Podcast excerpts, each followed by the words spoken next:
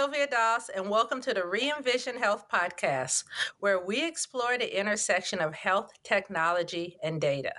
From the very beginning of this podcast, I've spoken about us being comfortable with health data, data about our own health, and data that inform us about health issues. So today we're going to dig into how to go about doing that. Today's guest is Adam Whelan. Adam is a data and analytics and health informatics expert. Adam's experience includes marketing, consumer insights, social psychology, health informatics, artificial intelligence, as in AI, and data visualizations. He holds an MBA from Duke's Fuqua School of Business he posts analytics blogs and white papers, many of which are public, and we'll I'll share some information with you today at the end of the um, podcast. Today, we are going to be talking about how exploring data on your own is invaluable. We're also going to touch on how great it is to have access to a visualization tool to enhance your insight into that data. So, welcome, Adam, to Re-Envision Health. Thanks for having me, Sylvia. Appreciate it. This is a really timely topic. Um, so let's start with the big picture. Mm-hmm. What is health data and analytics? Yeah, I mean that's that's it's ever expanding is really what it is. I mean, you know, 15 years ago, if you would have asked me that question, essentially when you and I met, you know, that would have been population health research, you know, more on the mm-hmm. research side where you're looking at um, data that comes from the CDC or or you know the World Health Organization, but nowadays it's things that we wear, right? It's wearables and more biometric stuff that that everyone can have can have access to.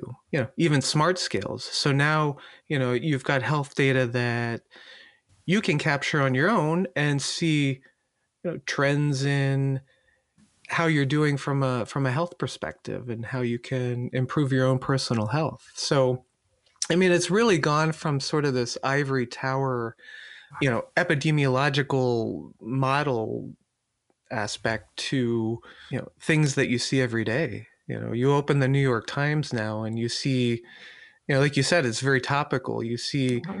coronavirus um, you know, statistics that are put in front of you. And you have to look at it and and well and try to try to understand yeah. it um, and i think visualization you know helps that a lot yeah that's so, so i want to comment on a couple of things one is you said god 15 years ago and we haven't yeah. known each other probably at least that long yeah but yeah. i don't think people think about this as having existed 15 years ago yeah yeah i mean that's a very good point when i was i mean it it did, but it was a lot more um, difficult to access. Even when I was, uh-huh. you know, as a professional, I was, you know, I was trying to do this population health research, and it wasn't it wasn't easy. I was with, you know, a, a large health insurer, and and we were mining, you know, claims data and population data from secondary sources, but it was very, you know, it was very not guarded, but very very hard to find.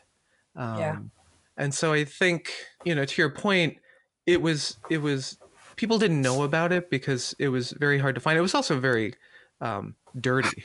You know, dirty. You talk about dirty data, right? I mean, there's yeah. a lot of cleansing that that happens.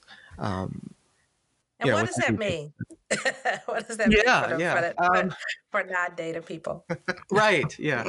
So I think um, most data is very, very messy. Um, you know, uh-huh. you've got data that is invalid in a data set or things like clickstream data where you know you're you you've got website data and it's just kind of a big long you know if you think about an excel sheet or something mm-hmm. and a cell in that excel sheet there's just this big long string of of stuff in one cell and to make any sense out of that data you have to parse it out into different cells or rows uh-huh. to actually start making some analytics. So so there's there's a huge and frankly, I mean, most of the time that an analyst spends doing um, an analysis is in cleaning, well, finding the data and then cleaning the data.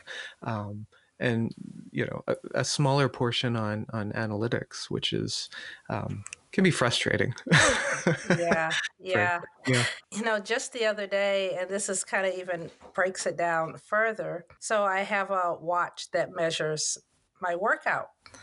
Mm-hmm. And I I think I accidentally turned it on that it was recording a workout and then I turned it off. But that was about 15 seconds of data, you know, that is in there mm-hmm. that shouldn't be in there and I didn't really have a way of getting it out. So if I was if I were to export that data you know into either some kind of platform where I can I can look at it or or Excel you know there's that piece of data that it really shouldn't be in there mm-hmm. and um, so I think when we think about clean up the data, so now, you know, I might want to delete that data. And it may be something else in there where instead of hitting that I was doing a cycling workout, it actually said I was doing, I don't know, yoga, right? So the numbers are going to be all off. It's saying yoga, but my heart rate is like right?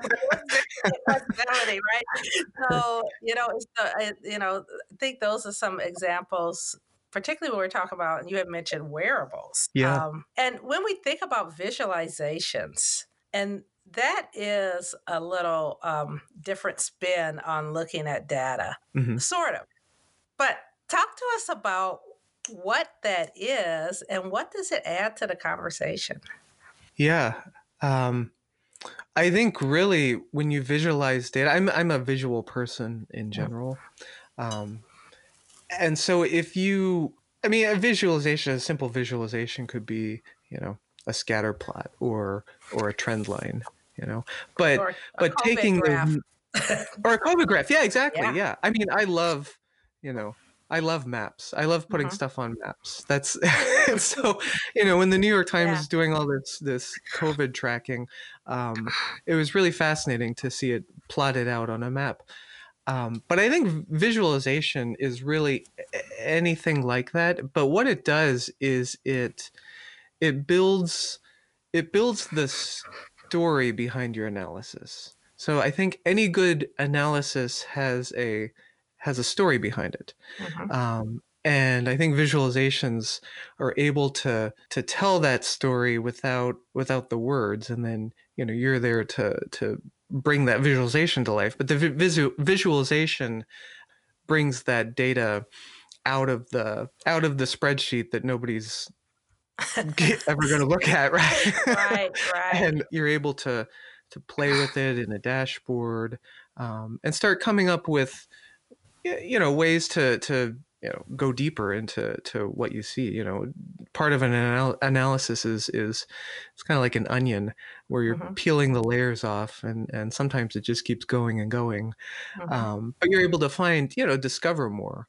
um, things out of the data and and so i yeah i love visualizations that's i mean that's what i would that's yeah. what i would essentially call them yeah and you know we think about um, telling a story. I mean, it could example be there's been a lot of discussion around blunting the curve with respect to COVID. And mm-hmm. I think everybody can can you know can see okay, blunting the curve means the curve kind of comes down and flattens out. And you know, that's the story, right? We're trying to get to this place where we're blunting the curve. And you know, mm-hmm. you may say, Oh, look, we got to a point or we're getting to a point. And it's a story that really the visualization should be able to to show mm-hmm. should support. Yeah, yeah, absolutely. And you can, you know, you can monitor those. A lot, a lot more people can see can see um, the actual, you know, the events visually as opposed to seeing it in in numbers. Right. Yeah. So I think a greater number of people understand a visualization more than a statistical, I don't know, number of some sort. Yeah, I had listened to something not long ago about um, Florence Nightingale, and she has a famous visualization, which which you could actually Google.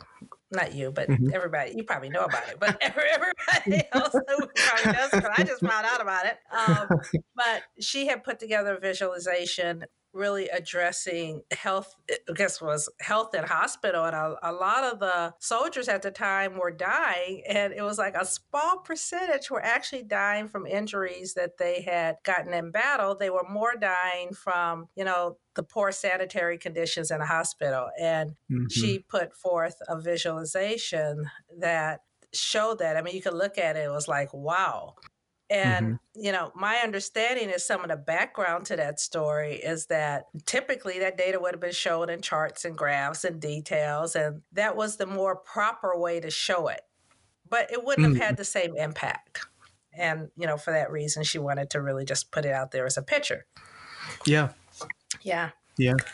So, why is it that you think we need to keep up with this even when we're talking about our personal health, and mm-hmm. you know, we have quite a bit of our personal health data available that we can visually look at, truthfully.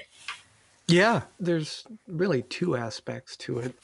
One is really you can uh, you know, it goes back to that that wellness aspect. The first one, the first, you know, the mm-hmm. first reason is where you can actually start tracking um, you know how how you're doing, right? It's so easy to do that even if you just have a a smart scale nowadays, um, and you want to measure, you know, weight or body fat percentage, any anything like that, or, or if you have an Apple Watch or a smartwatch of some sort, you can get a little bit more detailed. Like I, you know, I have an Apple Watch, and I like to set it for my my cycling workouts, yeah. and I like to see, you know, how my VO2 max is improving, all that, you know, all that good um, yeah. detailed things. It's also a nice way to understand data a little bit more because it's on a personal context. So you could mm-hmm. start out in that wellness arena and sort of internalize the data that you're looking at, right? And that sort of builds on this more complex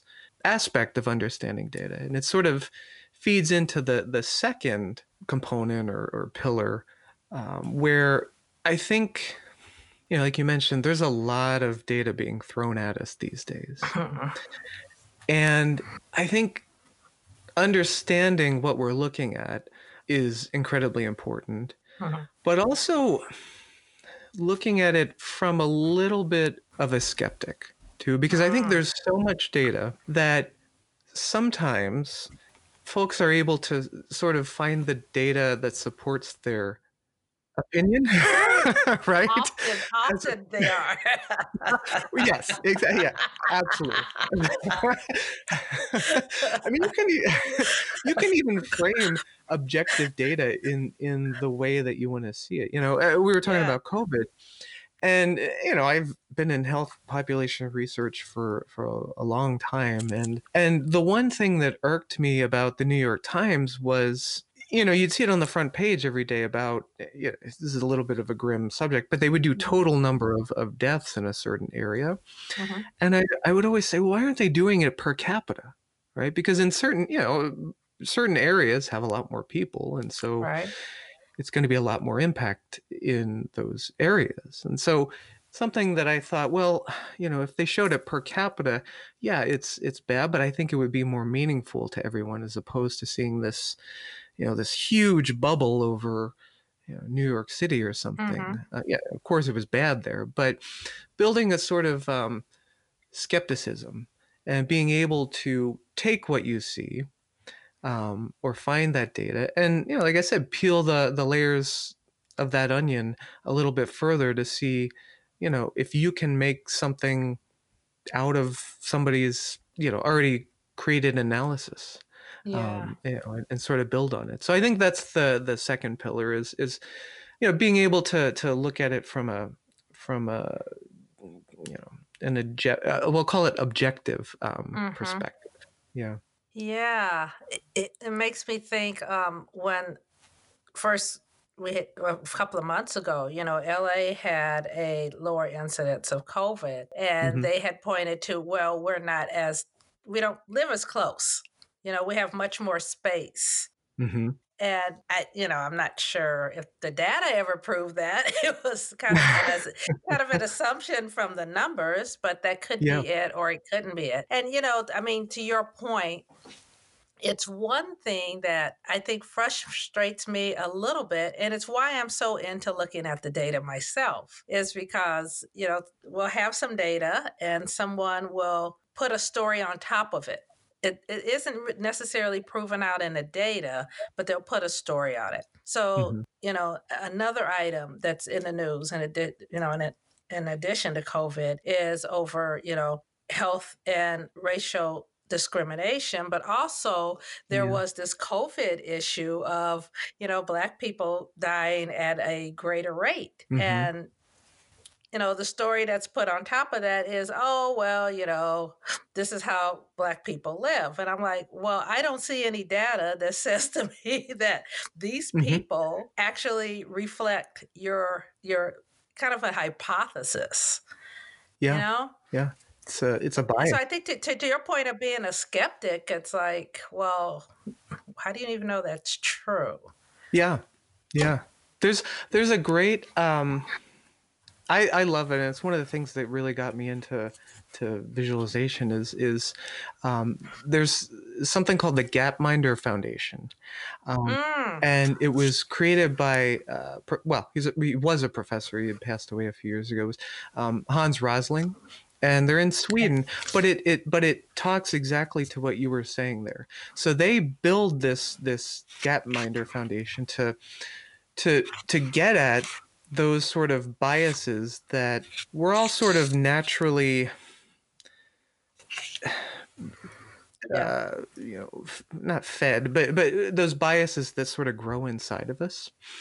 Mm-hmm. and i mean he he does some he has this great ted talk where you know he asks some some folks a certain question about i think it was in, income equality in, income inequality. And eh, you know it, it, they take a survey and then he does the same thing with i think it was chimps or something in a zoo and the chimps in the zoo ended up with like the same result as the people right so so i mean it feeds into that people really don't know I mean, they think they they know because they've formulated this sort of um, perception of what they they think it is.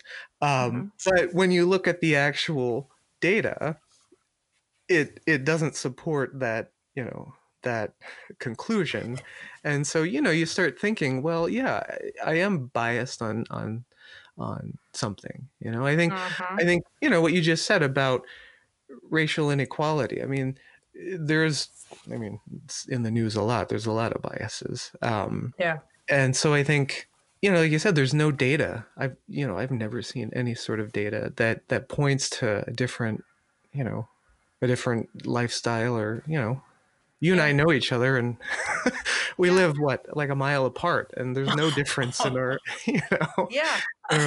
yeah. Yeah exactly Exactly. Yeah. Yeah. Gapminder Foundation. And I'm going to add that link um, to my website at, at yeah. the end and under your podcast. But yeah. it is really interesting. Um, everybody should check it out. I went in and you can take this little test, and I failed the first time.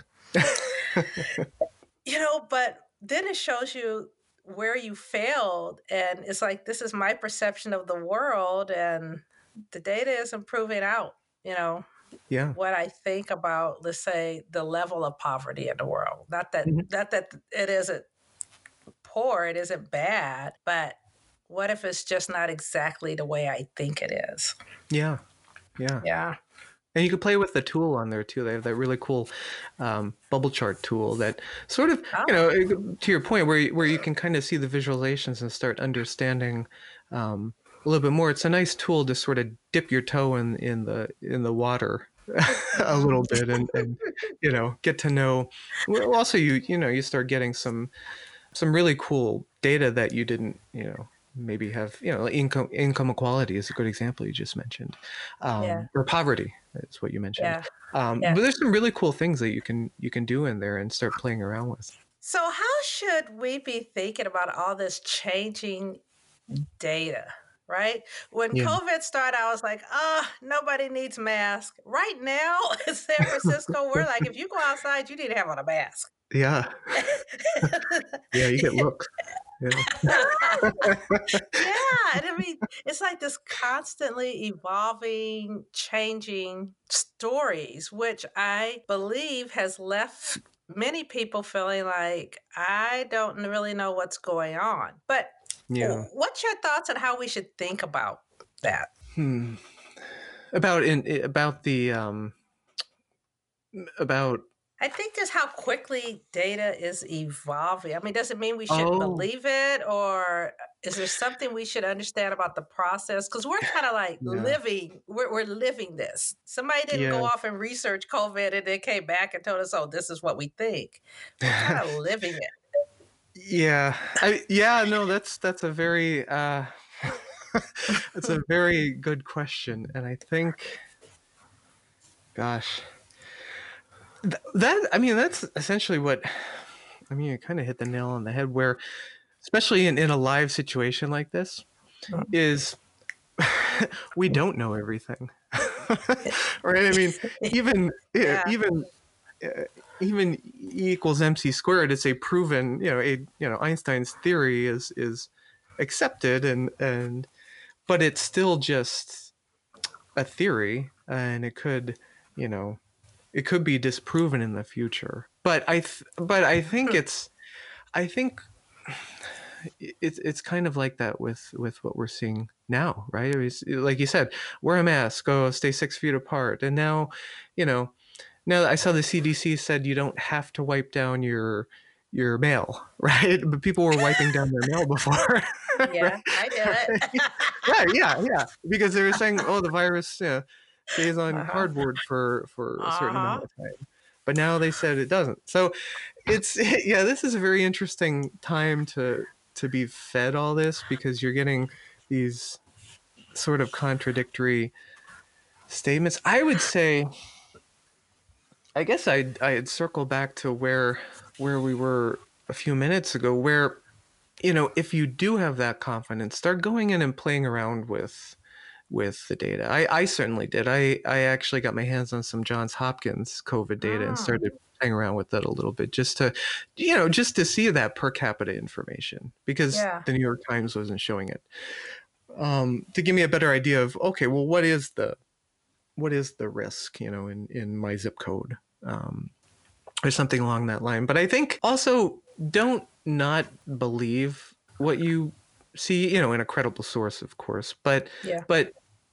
i think with data and pr- frankly the the news that we see these Yeah. these days and enter it with a with a degree of of not well a little some skepticism i don't Mhm. that word sometimes has a has a, negative connotation but i think being a little bit of a skeptic in in what you see eh, not it doesn't make you um i wouldn't call it negative it just makes Right. you inquisitive Okay. I like it. yeah Inquisitive. I like it. So let's talk about how people can get going with this. Kind of what are some things they can do? And as you've been talking, what I reflected on was I had um there at, at one point my health plan they had a lot of data available for me and they had gone back and put in let's say it was um, all the measurements from blood work i had had done blood pressures and they had listed it for years and it could have been 10 years. Oh. And you know i looked at that in a graph and i was like gosh i wish i would have looked at this. Yeah you- because whereas I felt, oh gosh, my blood pressure just got to this point overnight, it's like, well, no, not really. Hmm. yeah I could look at it, you know, over, let's say, a three year period and see, you know, what was that maybe was increasing, but I could also start to then add, because they had dates, I could add what was going on at that time. And so it gave me like so much information about what was going on in my life, where was I working, what stress I was under, what was my exercise like at the Yeah. time. You know, that really fed a lot, fed, fed, I thought really well into, oh, this is like this picture of my health. And I felt like, God, I wish I would have had this while it was happening. yeah You know, it's kind of like after the fact now. But just what are- what are some ways that even easier than that that Mhm. you know, you think people can get going on this, particularly with their personal health. Yeah, yeah. So it's interesting as you described it. It's kind of like um, it's like a biometric journal almost. You know, you Mm-hmm. can go back and think, oh, you know, for me, I can, I can see where I, um, you know, I gained weight or something. It's like, oh, that's when my son was Yeah. born. You know. Yeah, yeah, yeah.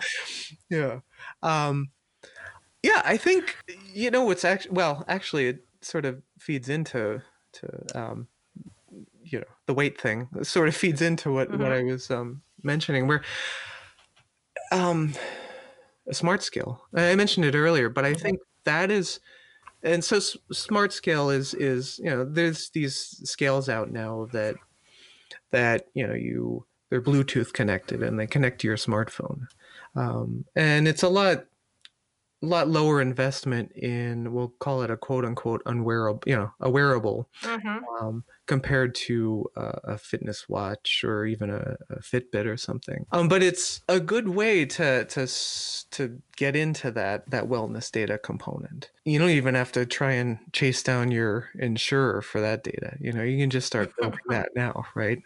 Um, Yeah. But you're right. I mean, I gosh, I wish I had tests from my from my insurer. I should go look into that. I I don't even know that. Right.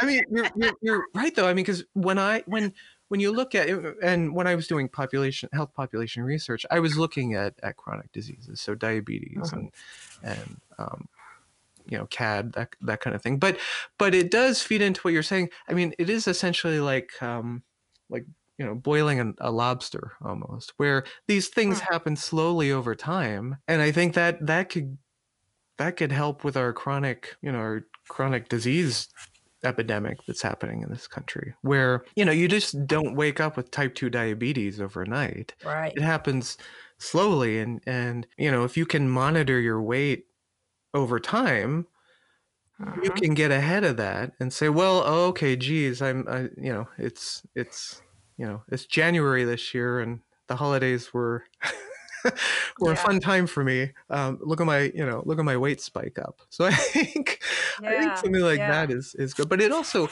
if you invest in something like that, I think you're more you're more willing to to to start doing it, right? Because a smart Hmm. is yes more expensive than a a um, Mhm. you know a regular scale, but it inspires you to uh, to to get on this thing because you know oh I spent you know I spent eighty dollars on this on this scale, I'm going to use it, right? Yeah.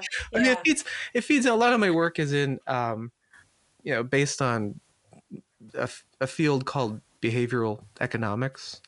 Um, Yeah. And but but it's but it's it, it that that component is is tied to behavioral economics, where you know people people have a mixed. Um, approach it at things they're not they're not always rational beings but they'll always try to balance utility and happiness right i don't want to get too Hmm. into the academics but i think Mhm. um, you know something something small like that is is instantly gratifying um, and it also you know feeds in that into that utility component where you know i can track my my simple biometrics. And then if i get more advanced okay well you know now i can get a, a fitbit and start tracking you know heart rate on top of that. And and Yeah. you know it just keeps going and going and you know sure enough you're you're building visualizations at some point in your um on your blood work. This would be cool. So, so if I have a smart scale and it's Bluetooth enabled, Mhm. I assume that that information could then go into um, an app on my phone or on my laptop. Yeah, absolutely. Okay, Yeah, okay. have, the scales come with with the app, and you can you can do some um, little bit of coding if you want to get that data out of the app. Mhm. Um, but uh, yeah, I mean the app. I've got an app for my for my scale, and it just you know it just works. It it even knows. It, it asks me because you know we've got three people in our household, and Mhm. and you know my son's what fifty pounds, and I'm certainly not. So. He's also five, everybody. He's also five. yeah, he's five. Yeah, and I'm certainly not.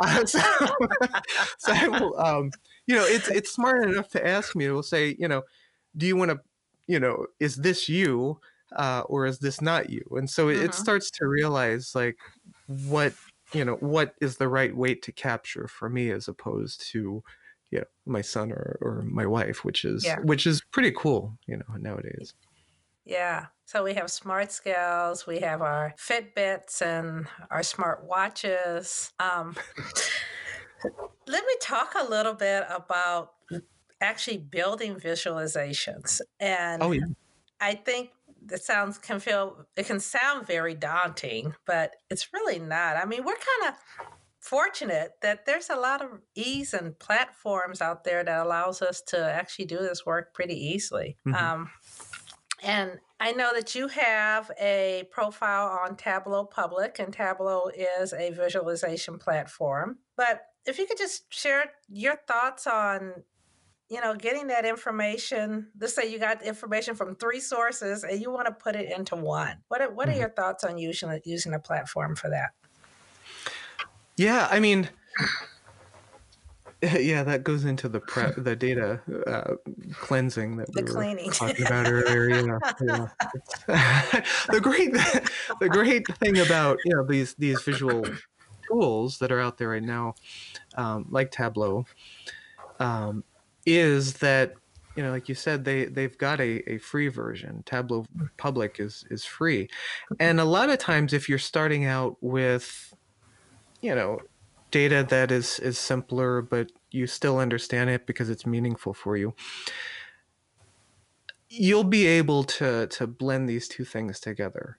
Um, but the tools themselves are getting pretty good at suggesting the right the right blends um, the company i actually work for right now um, has a has a um, has a product that provides um, ai suggestions for Ah, how to blend the the data together that you're looking for. Um, you know, it's more for for actual you know data scientists and, Mhm. and analytics professionals. But even you know if you use Tableau Public, you open up your two data you know two or three data sets in Tableau, it will it will automatically try to find um, that that linking um, key mhm. between the the, the data sets um, and it's it's pretty darn good at, at you know at, at finding the right the right key um, so i'd say you know the tools are pretty they're pretty user user friendly now. And i would start if you're you know if you're just starting out in tableau start very simple. Um, you know maybe one data set play around with that try to try to drag and drop because it's all drag and drop Mhm. essentially when you get into the the visualization. Um, you know just drag it around and and play with it a little bit more.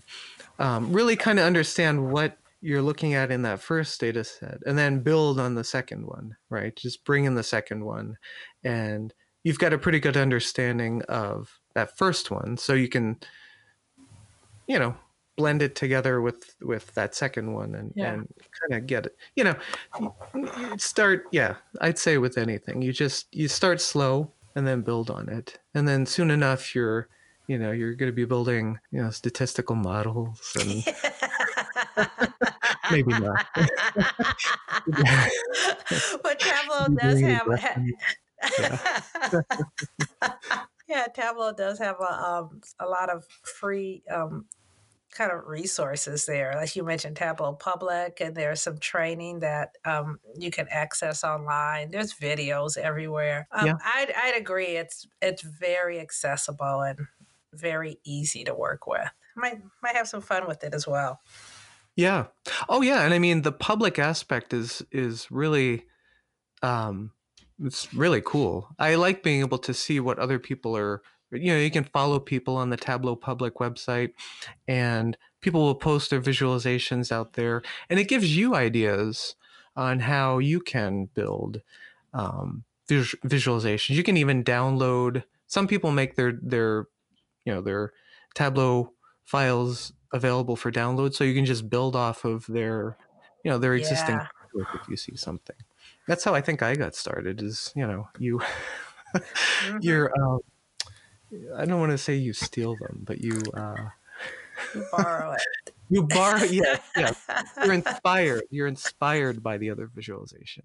yeah. Yeah. You could download it. You can see exactly what they did. It's like, oh, Yep. yeah. Mhm. Yeah. So here's one thing I, I just want one last thing I want to add is I would be thrilled if when I went to my doctor, they could show me some visualizations about my data. Yeah, you're right. It's interesting because I was at um, I was at IBM Watson Health for uh, for two years as a product manager there, and so we were building products and and I would go out and talk to these uh, physician groups and physicians and interview them for what we thought Watson Health could could do for them.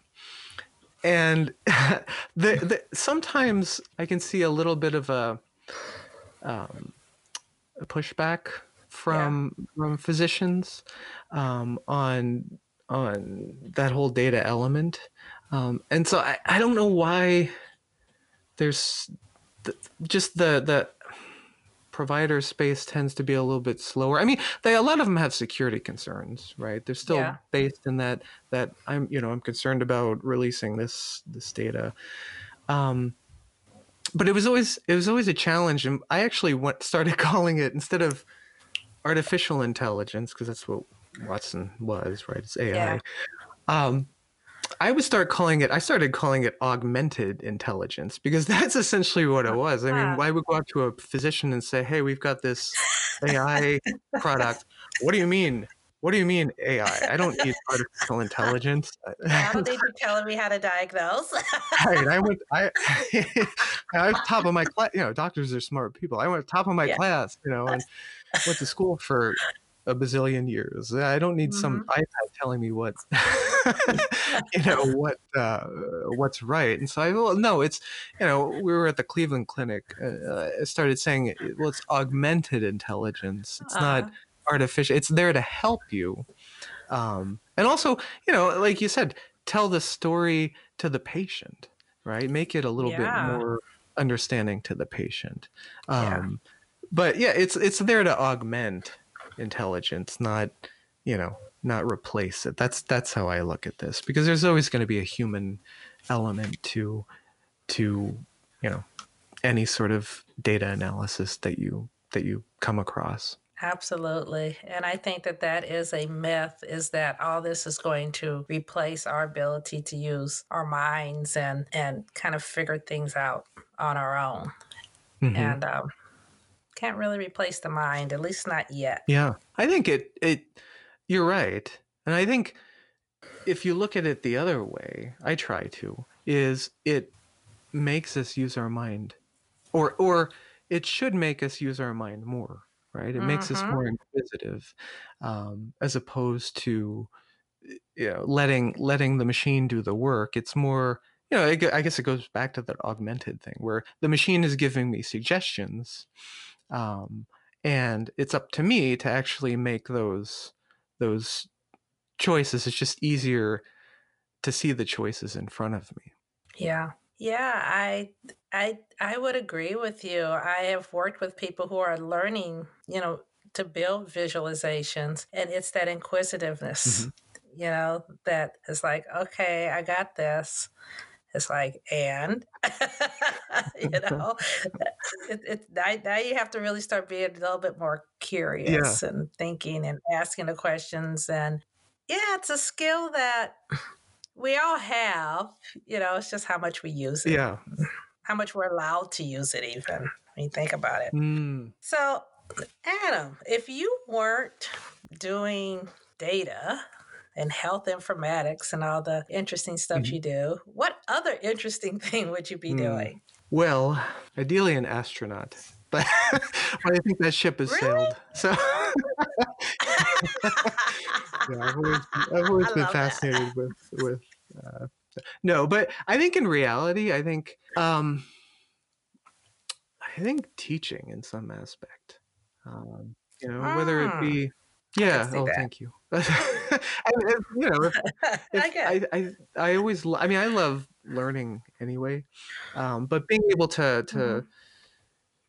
sit in front of a group of folks and and have them, you know, grow into to something that they want to be, um, is is yeah. something that sort of inspires me. So I think I think, you know, teaching in some some aspect probably, uh, I pro- well, I probably um, focus on maybe psychology or even behavior. You know, I, I certainly don't have a, a oh. PhD or anything in behavioral economics, but I think, um, you know, that that aspect is something that really interests me because, you know, we go back and and talk about what we talked about today. It's it's interesting to see when you're looking at data how how how irrational people actually are.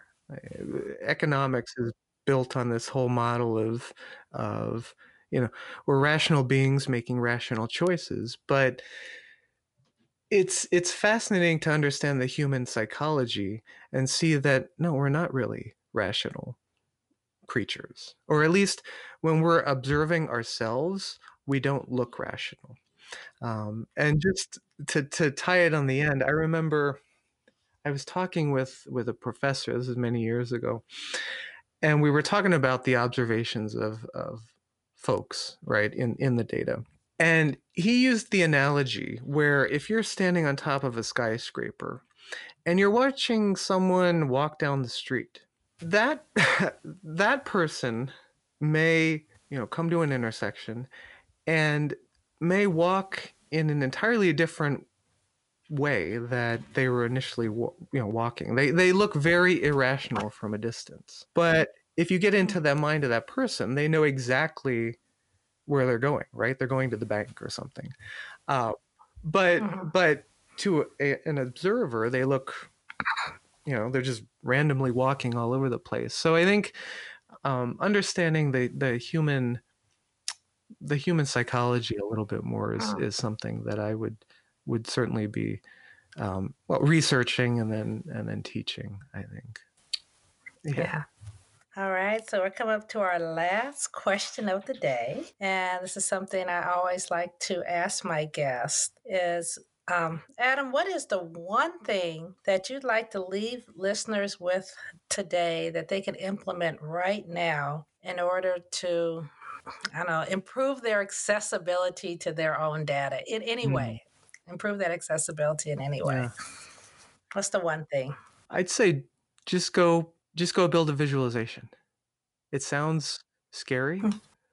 maybe, but you know, download download the file, right? Download Tableau, um, and just just get in there and, and do it right it doesn't it doesn't even have to to be your own data initially. It can be a very simple sample data set.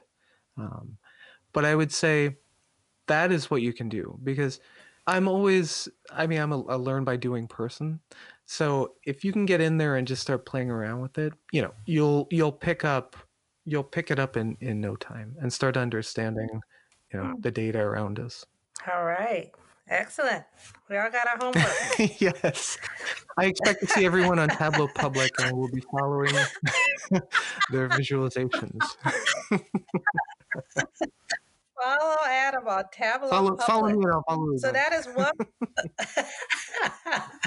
So that's one place they can find you. Where else can people keep up with what you're up to, Adam? Certainly reach out to me on, on LinkedIn. Um, if you want to talk data or talk about behavioral economics or talk about really mm-hmm. anything. I think that's that's a good uh, medium for for reaching out to me.